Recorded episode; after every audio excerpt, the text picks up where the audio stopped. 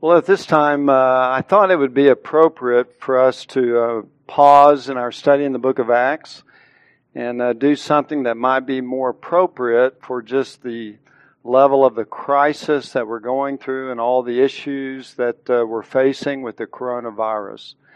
So I'd like to uh, ask you to turn in your Bibles to Psalm 91 because what I'd like to do this morning is just to kind of share where my thoughts have been uh, going the last uh, week or so, some of the scriptures that have just providentially come up in my Bible reading that I think would be very uh, beneficial for us to consider together this morning. So, Psalm 91 is where we'd like to begin. And I'd like to uh, work through this uh, psalm briefly and then I'd like for us to uh, consider it in light of just uh, trusting God in, in the days of the coronavirus. And look at Psalm 91 and then look at uh, a passage in Proverbs regarding preparation for the battle, which I think is very uh, apropos for what we're going through.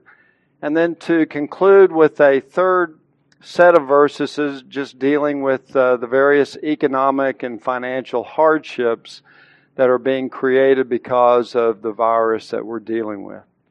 So those are kind of my three points I'd like to uh, uh, work uh, with you on uh, together this morning. So Psalm 91, I'd like to begin by reading the entire psalm and then uh, focus on one major issue of how in the world do we interpret it in light of what's going on today. Psalm 91, verse 1. He who dwells in the shelter of the Most High will abide in the shadow of the Almighty. I will say to the Lord, my refuge and my fortress, my God in whom I trust. For it is He who delivers you from the snare of the trapper and from the deadly pestilence.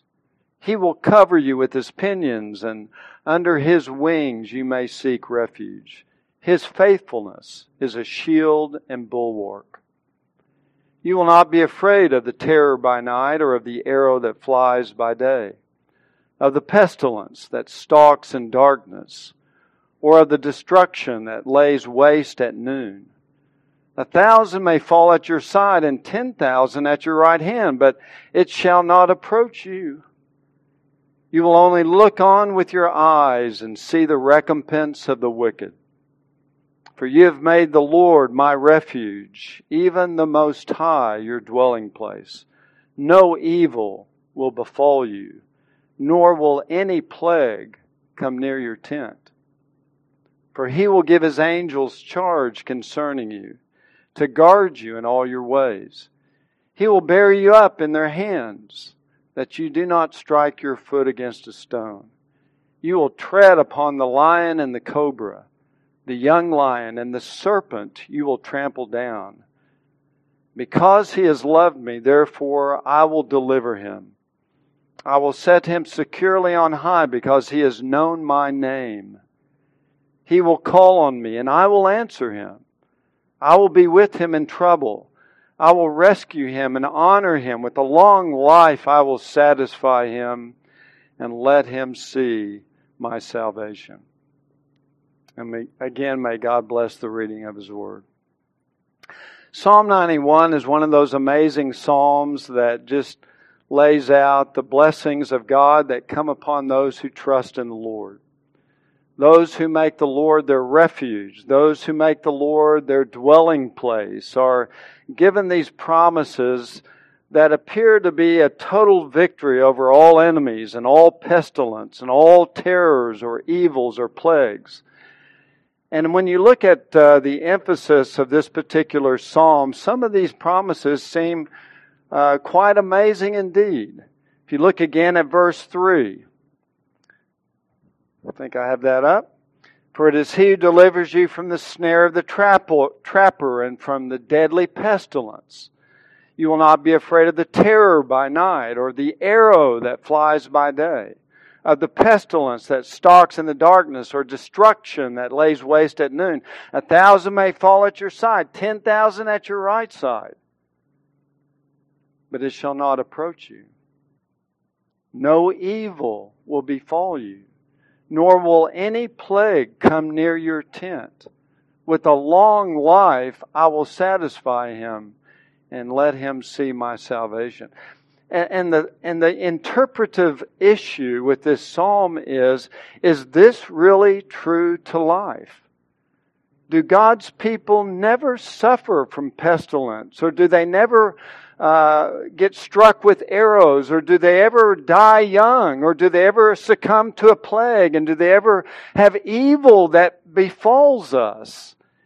And of course, the Psalms itself and so many of other scriptures and even our own experience would tell us we're not sure how to interpret this because our experience seems to be quite different.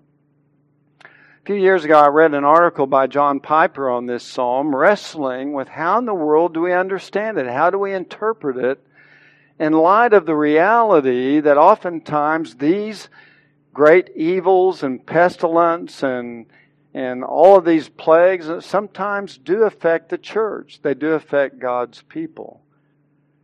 So how would we answer this? How do we explain Psalm 91 and the the bold promises that seem to appear here?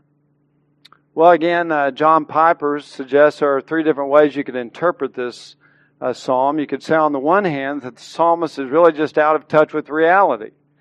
He really doesn't know what he's talking about. He's saying things, he's making promises, but he just, they're just not true. And he missed the mark badly. Well, of course, we can reject that option because this is the inspired Word of God, so that certainly is not the right answer. Others will say, well, this psalm is true only if you have enough faith. And so they say if your faith is strong enough, if it's big enough, then you ought to be able to stand in the midst of all these plagues and enemies and, and be totally and completely protected. And if you're not, it's because your faith is too weak. Kind of like some of the charismatic uh, theologies that's out there. It's saying that basically the second view is that if you if you uh, read the psalm and if your, if your faith is again large enough to believe these promises, then basically you are bulletproof and bombproof. And they use it almost kind of like a magic charm, and sadly it gives a false sense of security. And we reject this view too. I don't think that's the proper way to interpret Psalm 91. I think the best way is to understand that the psalmist has probably just experienced some miraculous intervention and deliverance by God. We don't know exactly what it is, but I mean, all of these things that are listed in the psalm could have been things he's wrestled with that have come near to him, and by God's providence and miraculous grace, he has been delivered. So he's writing this psalm to celebrate the joy of God's intervention, of God's deliverance, of God's protection in the midst of great evil and calamities and pestilence. But it is not intended to be an absolute promise or guarantee of divine protection and deliverance for all believers at all times. In other words, he is celebrating what God has done for him. And so he just gushes out with this, this great praise of God that has done these marvelous things in protecting him. But it's not designed by the Spirit of God, although when you read it, it might at first superficial reading appear to be so. It's not designed to be an, an ironclad guarantee that you will always be protected, that you'll never get sick, that you'll never endure suffering and hardships in this life. And I really think that is the better way to understand this particular psalm. Many of the promises in Scripture are always contingent upon the overriding providence of God. So, in reading of these great uh, promises in this passage, uh, we can see that we can, it's designed to encourage our faith that we worship a God who has the power to intervene and rescue and deliver his people from all of these attacks. But we must also understand that these are limited by God's wise providence. That it's not a absolute promise and guarantee. But God does indeed protect his people. He does indeed control the flight of arrows, the movement of deadly pestilence.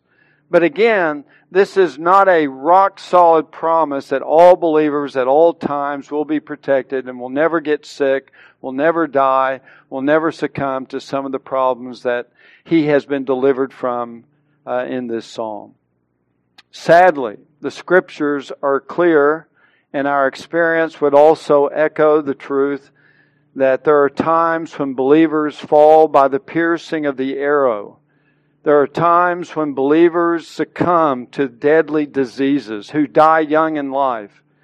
And the promises of this psalm cannot be universally applied to all believers at all times. It was not intended to be that.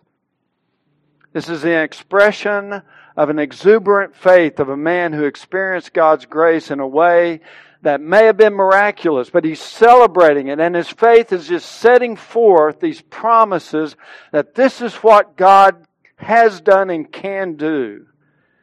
But there are always exceptions in our individual experience. God's providence restricts them according to his wisdom. For example, in verse 16, there is the promise of a long life, that God will satisfy those who know him and draw near to him. But are there not many godly young who die?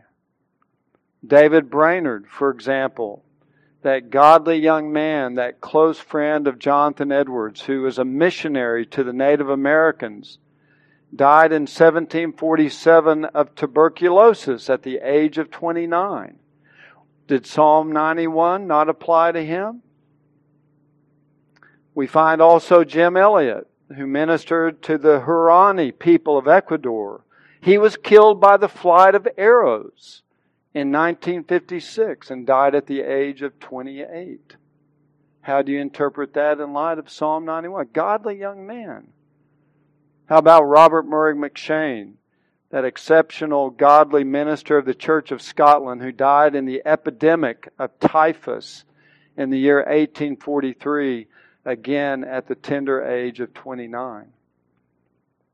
Psalm 91 is not designed to give us a, a carte blanche guarantee that we will never suffer, that we will never die young, that we will never succumb to these diseases. But it's designed to encourage us that we worship a God who is able to miraculously intervene a God who can rescue us and protect us so that though 10,000 fall on our right, yet we will not fall. God can do that.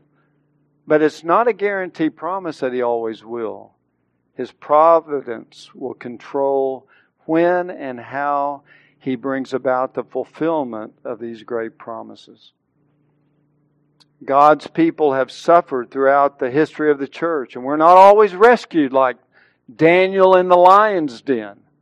Miraculous intervention. That would fit right in with Psalm 91.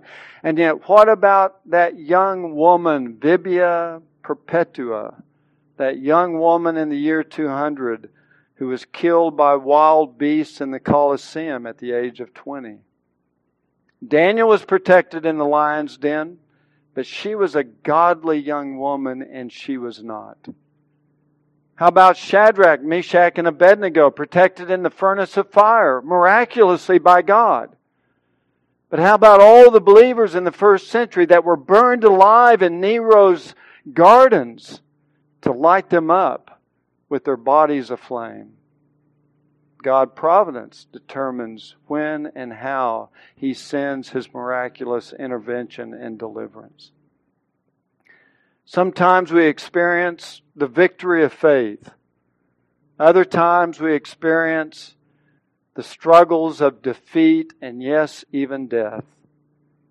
And I'm reminded of Hebrews chapter 11 that I think in many ways captures the very struggle that we have in interpreting Psalm 91. For example, we read in Hebrews chapter 11, starting in verse 33, the, the victory of faith. This is what, what we would compare to be similar to what we read in Psalm 91. The victory of faith, the conquering grace of faith by the providence of God. But look at what we read in verse 33 who by faith conquered kingdoms and performed acts of righteousness and obtained promises and shut the mouths of lions. It quenched the power of fire and escaped the edge of the sword. From weakness were made strong, became mighty in war, put foreign armies to flight. Women received back their dead by resurrection, and others were tortured. Well, that's going into that next section. But others did not receive the victory of the ones just listed. No, there are others who have been tortured as we read that. Oops. Thank you. We read on in this particular passage that others were tortured, not accepting their release so that they might obtain a better resurrection and others experienced mockings and scourgings, yes, also chains and imprisonment. They were stoned. They were sawn in two. They were tempted. They were put to death with the sword. They went about in sheepskins and goatskins, being destitute, afflicted, ill treated, men of whom the world was not worthy. Wandering in deserts and mountains and caves and holes in the ground. You see, there's no other way to conclude this than in the providence of God determines upon whom and when and how much His grace gives. Some experience the victory of faith. Others die in faith and they suffer in faith and they are persecuted in faith. But it's God who rules. It's God who determines so that the Psalms tell us repeatedly that God's people will have their sufferings. And yes, the angel of the Lord encamps around the saints of God and rescues them from all their troubles. But again, that promise is tempered by the providence of God beautiful promise to encourage us in our struggles that God can intervene, that God can rescue, that God can deliver. But ultimately, it is subject to His wise providence. It's not a guarantee promise. It wasn't intended to be that. And the scriptures would not conclude that it is. Some of God's sheep do get slaughtered and faith does not dress us in a spiritual Kevlar that prevents all of the bullets from the enemy from penetrating. And yet we know that God does give us the victory in the end. We do know that God's grace will cause us to persevere, whether it's a victory of, of faith or the defeat in faith and the struggle in faith that ultimately God will give us the victory in Christ Jesus. He will cause us to persevere. He will protect us spiritually to the end so that our faith will not fail and we'll arrive safe in His presence. So ultimately, we do get the victory. But again, these passages are not designed to tell us we're going to get the victory in its full in this life. God's providence may determine otherwise. Derek Kidner summarizes the message of the psalm when he says that this psalm is a statement of exact and sweeping providence, not a charm against adversity.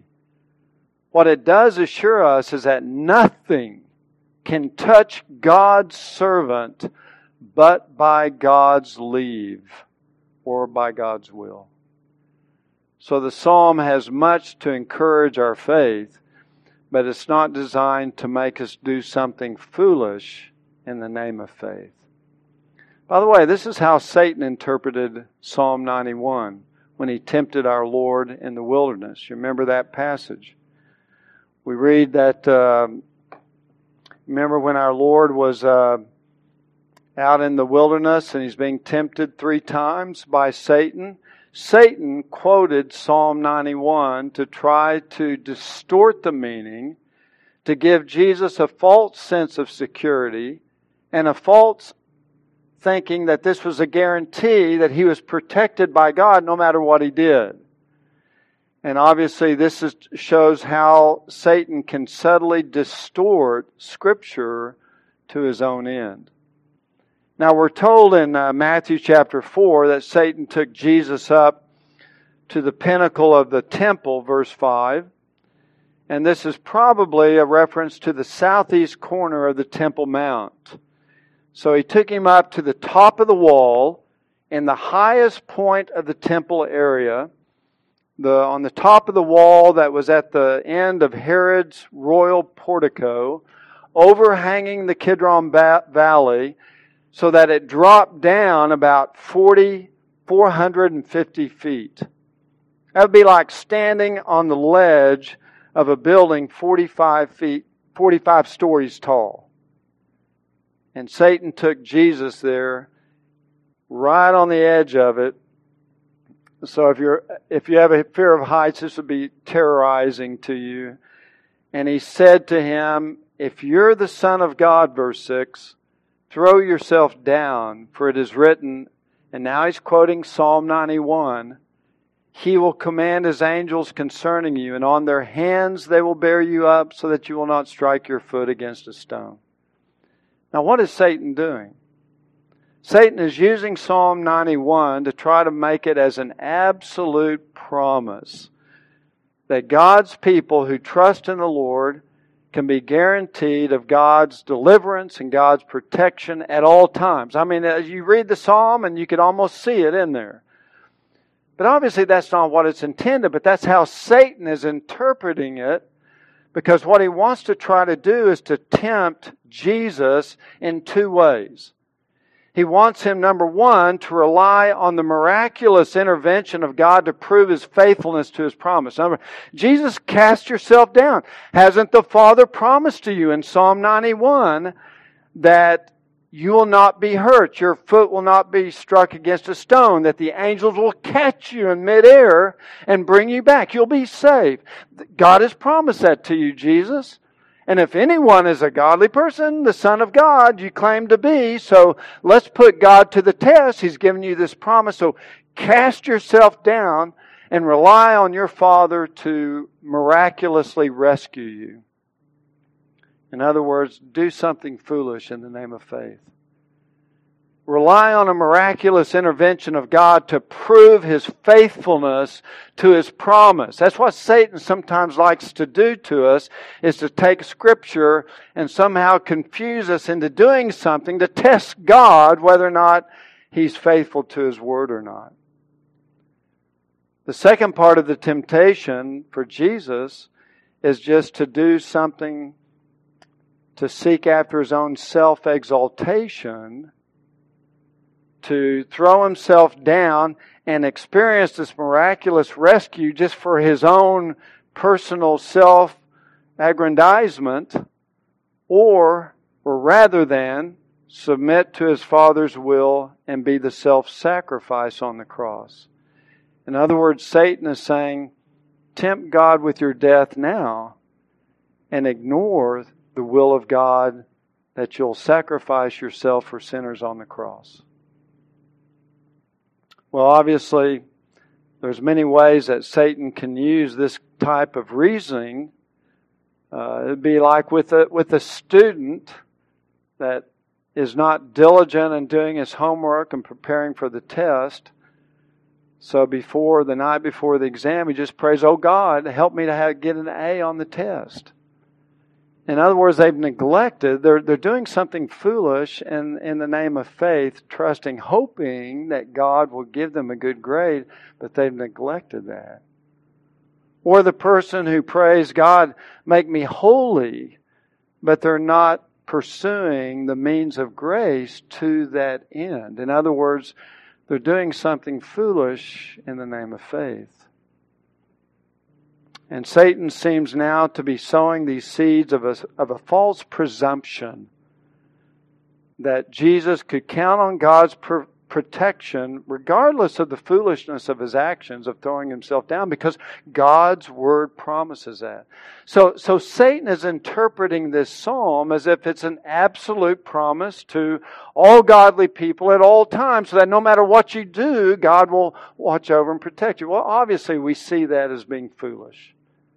And Jesus correctly saw through the twisting and the distortion of Satan that Psalm 91 is not to be interpreted that way, that the providence of God certainly governs how it is to be applied. It's not an absolute promise of universal protection. Yes, we can rejoice that God can and does protect His people, but it's always according to His will. And I think we should keep that in mind. So, summarizing again Psalm 91, this is a marvelous psalm, and I don't want to in any way undermine or discount the encouragement that we get from it. Our faith can be stimulated to trust in God in times of hardship, knowing that He can miraculously intervene, even if He chooses not to. But even that is a comforting thought for God's people. And none of us are bulletproof or bomb proof. And in the sovereign will of God, neither was Jesus Christ. For in his early 30s, Christ was flogged by the Romans. He was nailed to the cross with those nails piercing his hands and his feet. He was cruelly crucified for our sins. He was pierced by the sword and he died young, which would seem to be a contradiction of the promises of Psalm 91. But see, in the good providence of God, the Lord brought about the greatest good of all human history in the greatest evil act of all human history. So that even though Psalm 91's promises are real, they're precious, they're comfort, yet in God's providence, he may choose to send suffering and to send trials, and that can work its own good in our life as well, according to God's providence. So I think when we're talking about the coronavirus, and we're looking at all of the things that are going on in this particular day and age, on the one hand, we can be encouraged that we worship a God who can protect us. But that kind of brings me to my second point that I'd like for us to consider this morning. And for that, I'd like for you to turn in your Bibles to Proverbs chapter 21. Proverbs chapter 21.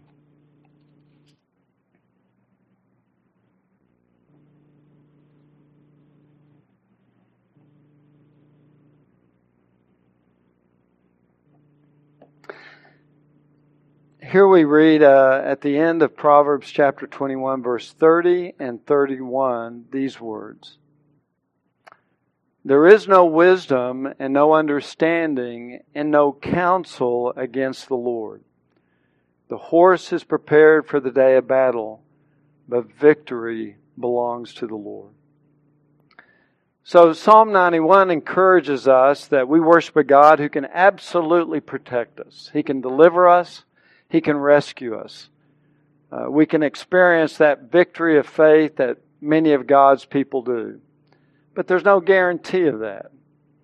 And what we're learning now in this second passage in Proverbs 21 is that there is no wisdom or human understanding or human counsel that in any way can thwart the plan of God. That's verse 30.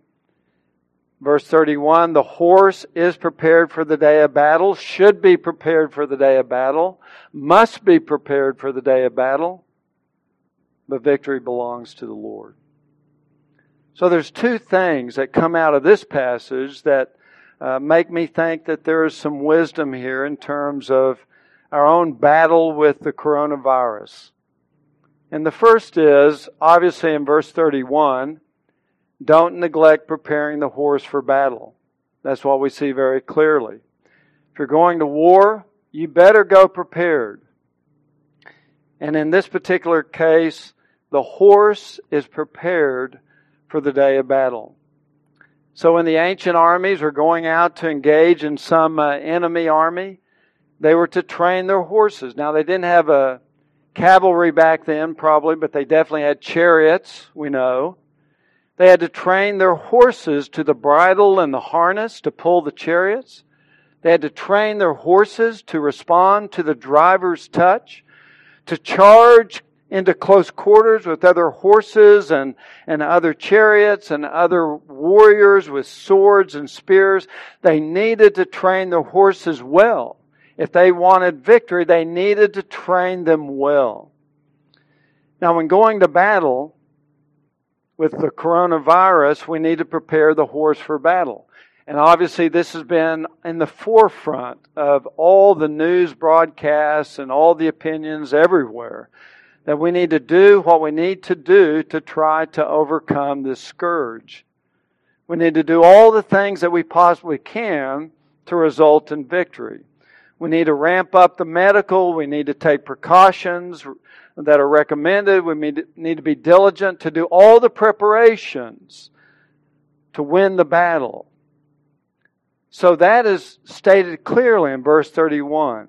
The horse is prepared for the day of battle. We cannot neglect that. That's important. But here's a second point in verse 31. The victory ultimately doesn't depend upon the preparations, it depends upon Almighty God. Don't put your trust in your preparations for the battle. Don't put your trust in those because victory belongs to the Lord. The victory does not belong to the horses. The victory belongs to the Lord. And as, and as believers in Jesus Christ, people who love Scripture and who look to the Lord, we, we know that inherently within our hearts. That we should not, we should never put our trust in man's wisdom, man's understanding, or in man's counsel do the preparations, but know that ultimately they will not succeed apart from the grace of God. The scriptures again are very clear in reminding this of that. Notice what we read. Uh, let's see here. Let me go back one. There we go. Psalm 33, verse 17. A horse is a false hope for victory, nor does it deliver anyone by its great strength. Some boast in chariots and some in horses, but we will boast in the name of the Lord our God. And this is what we need to remember. Yeah, we're doing everything we can to prepare the horse for the day of battle. But we don't put our trust in those things. Don't put your trust in face masks. Don't put your trust in social distancing or in medicines. Yes, do all of those things. They're part of the means, as part of the preparation, but ultimately they will not succeed apart from the grace of God. They will only succeed by the good pleasure of God. Therefore, it is paramount that we pray for success in these areas. That we pray for the success of the medicines and the, and the supplies needed. That we pray for the success for all those who, who need the face mask or whatever it may be. But know that unless the Lord builds a house, they labor in vain who build it. And will all be a house of cards if the Lord does not grant the victory. So it's God's will that will prevail over all the wisdom and understanding and counsel of men attempting to overcome the coronavirus. It is ultimately God who will determine that. And we believe that. So yes, prepare the horse for the day of battle, but know that victory belongs to the Lord. So pray, oh God, bless these measures so that this scourge might be lifted from us. How many times have man put their confidence in other men's wisdom to their own folly and failure? The scriptures are full of examples of this. Absalom revolted against his father David and sought the counsel of Ahithophel. Now remember Ahithophel. He was such a wise man that the scriptures say that when you went to Ahithophel for counsel, it's like you're inquiring of the word of God. So wise was his counsel. It'd be like a walking, talking Urim and Thummim, uh, where they would, they would be able to discern the will of God. And Absalom went to Ahithophel to get wisdom on how to kill his father and secure the kingdom for himself. But we read in 2 Samuel chapter 17 that the Lord had ordained to thwart the good counsel of Ahithophel so that the Lord might bring calamity on Absalom. You see, the wisdom of man did not prevail against the will of God. Pharaoh thought he had a slam dunk plan to keep Israel enslaved. And yet that counsel from his from his counselors was smashed by the plagues of God. Balak desired to curse Israel, but his curses through, through Balaam were overruled by God to actually pronounce a blessing upon Israel. And King Ahab's plan to avoid death, boy, this was sneaky. It was disguising himself in battle. And yet that was thwarted by that random arrow shot into the air that found the weak spot in his armor. How many times did the scribes and Pharisees plot and scheme to entrap the Lord, but they all failed because his hour had not yet come? So, what we need to be reminded is yes, prepare the horse for the day of battle. Just don't put your trust in horses. Don't put your trust in medicine. Don't ultimately put your trust in all the advice they're telling us to do. Wash your hands. Do all of that. Wash your hands. Do it all. But don't trust ultimately in it because God is sovereign. God is on his throne. And ultimately, he is the one who determines who gets the victory. So we need to humble ourselves and look to God more than we look to the wisdom of man. So we need to pray for God's mercy to end this virus, not only in our nation, but around the world uh, as well. The third and final point that I wanted to bring to your attention this morning is uh, just how do we respond to the financial devastation, the, the economic shipwreck that in many ways is taking place because of the coronavirus. Sadly, as we read the, the news and get information, people are losing their jobs. Businesses are shutting down. Some of those will go bankrupt and will never uh, come back into business again. There's an economic hemorrhaging that's taking place, and people are without income and unable to pay their bills or to buy food, and the stock markets have plummeted and people's retirements and their 401ks and their IRAs and their investments have been severely downgraded. And this is not a good day to be a lover of money. And so we need to recalibrate our thinking if you have lost financially, if you have suffered economically, that we need to readjust our thinking and bring it back in line with Scripture to find hope and peace and encouragement, though the devastation will be terrible and severe for many because of what's taking place within our within our nation. I remind you of a few verses out of Proverbs that we're not to put our trust in riches. If we do, we will fail that a rich man's wealth is a strong city. It's like a high wall in his own imagination, not in reality, just in his imagination. That we're not to weary ourselves to gain wealth. Cease from your consideration of it. When you set your eyes on it, it is gone, for wealth certainly makes itself wings like an eagle that flies toward the heavens. So we see that in many ways the scriptures just encourages us to have the proper attitude towards riches. But you say, well, wait a second. I have, particularly for those of us who are older in life, I mean, I have worked hard. I've been diligent. I've been frugal to try to save up this nest egg for retirement so I don't have to burden my family. And then now it's been devastated.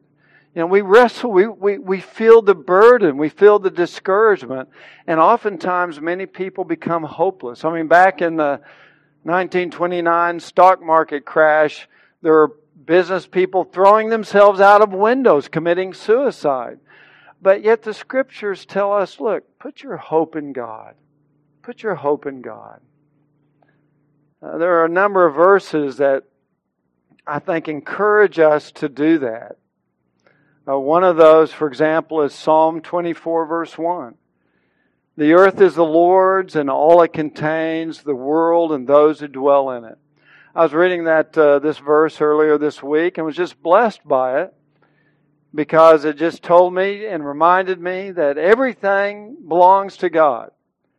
The earth in its entirety belongs to God, and everybody and everything in it. All the gold is His, all the silver is His, says another psalm. All the cattle are His. Everything is His. He belongs, He owns it all.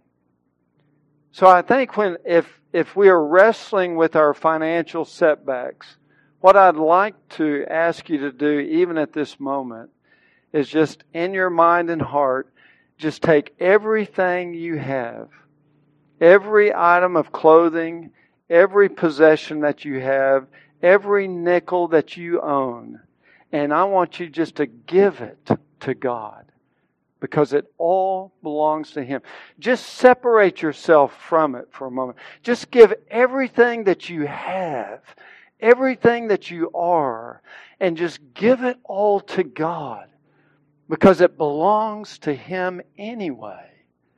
The earth is the Lord's and everything in it. Just release it to Him because all we are at best are stewards of God's blessings. We're just simply stewards of it. It doesn't belong to us. So just give it to God and say, God, you can do with it whatever you want. And like the attitude of godly Job when he was bankrupt completely within one day's period, and not only that, lost all ten of his children, all happening in one day. He went from the richest man to the poorest man. He had nothing. And yet, how did he respond? Naked I came from my mother's womb, and naked I shall return there. The Lord gave, and the Lord has taken away. Blessed be the name of the Lord. See, that's the attitude we need to have. The Lord gave me all of that, and the Lord's taking it away, but blessed be the name of the Lord. Why is He blessed? Because He, it belongs to Him anyway. He owns it anyway. And of course, He can also restore it, as He did with Job twofold if he so chooses to do that. So there's hope in the Lord. We're just stewards of his great and abundant blessings. I think I have another, yes, this is another verse that uh, I read this week with great encouragement. Where the author of Hebrews says, Make sure that your character is free from the love of money you know, the love of money is the root of all evils. It brings all kinds of pangs into our life. If we set money up as an idol or our uh, retirements or our possessions or investments up as idol. don't, don't do that. Make sure that your character is free from the love of money, being content with what you have. For he himself has said, I will never desert you, nor will I ever forsake you. What a precious promise. You know, our hope, our joy should be in our God, not in what God has given to us. It should be not in our gifts, but in the giver of the gifts. Our ultimate joy and hope and contentment in life is in Him who can never be taken away from us. These are great encouragements. The Lord is my helper. I will not be afraid. What will man do to me? He can't do anything apart from God's will. The coronavirus can't do anything apart from God's will. The financial markets can't do anything to hurt me apart from God's will. And our God is in control. and we can trust Him. We can lean on Him. We can find our peace in Him. I think I have one final verse. And my God will supply all your needs according to his riches and glory in Christ Jesus. Philippians 4:19. So where are our riches? Our riches that can never be taken away. Our inheritance that cannot be defiled. It cannot be tarnished. It cannot be stolen. It cannot in any way dissolve or be, be, be lost in the market. Our riches are in glory with Christ Jesus. And God has promised that He'll supply and meet all of our needs until that day that He ordains for us to go home to be with Him in glory. We have a great hope.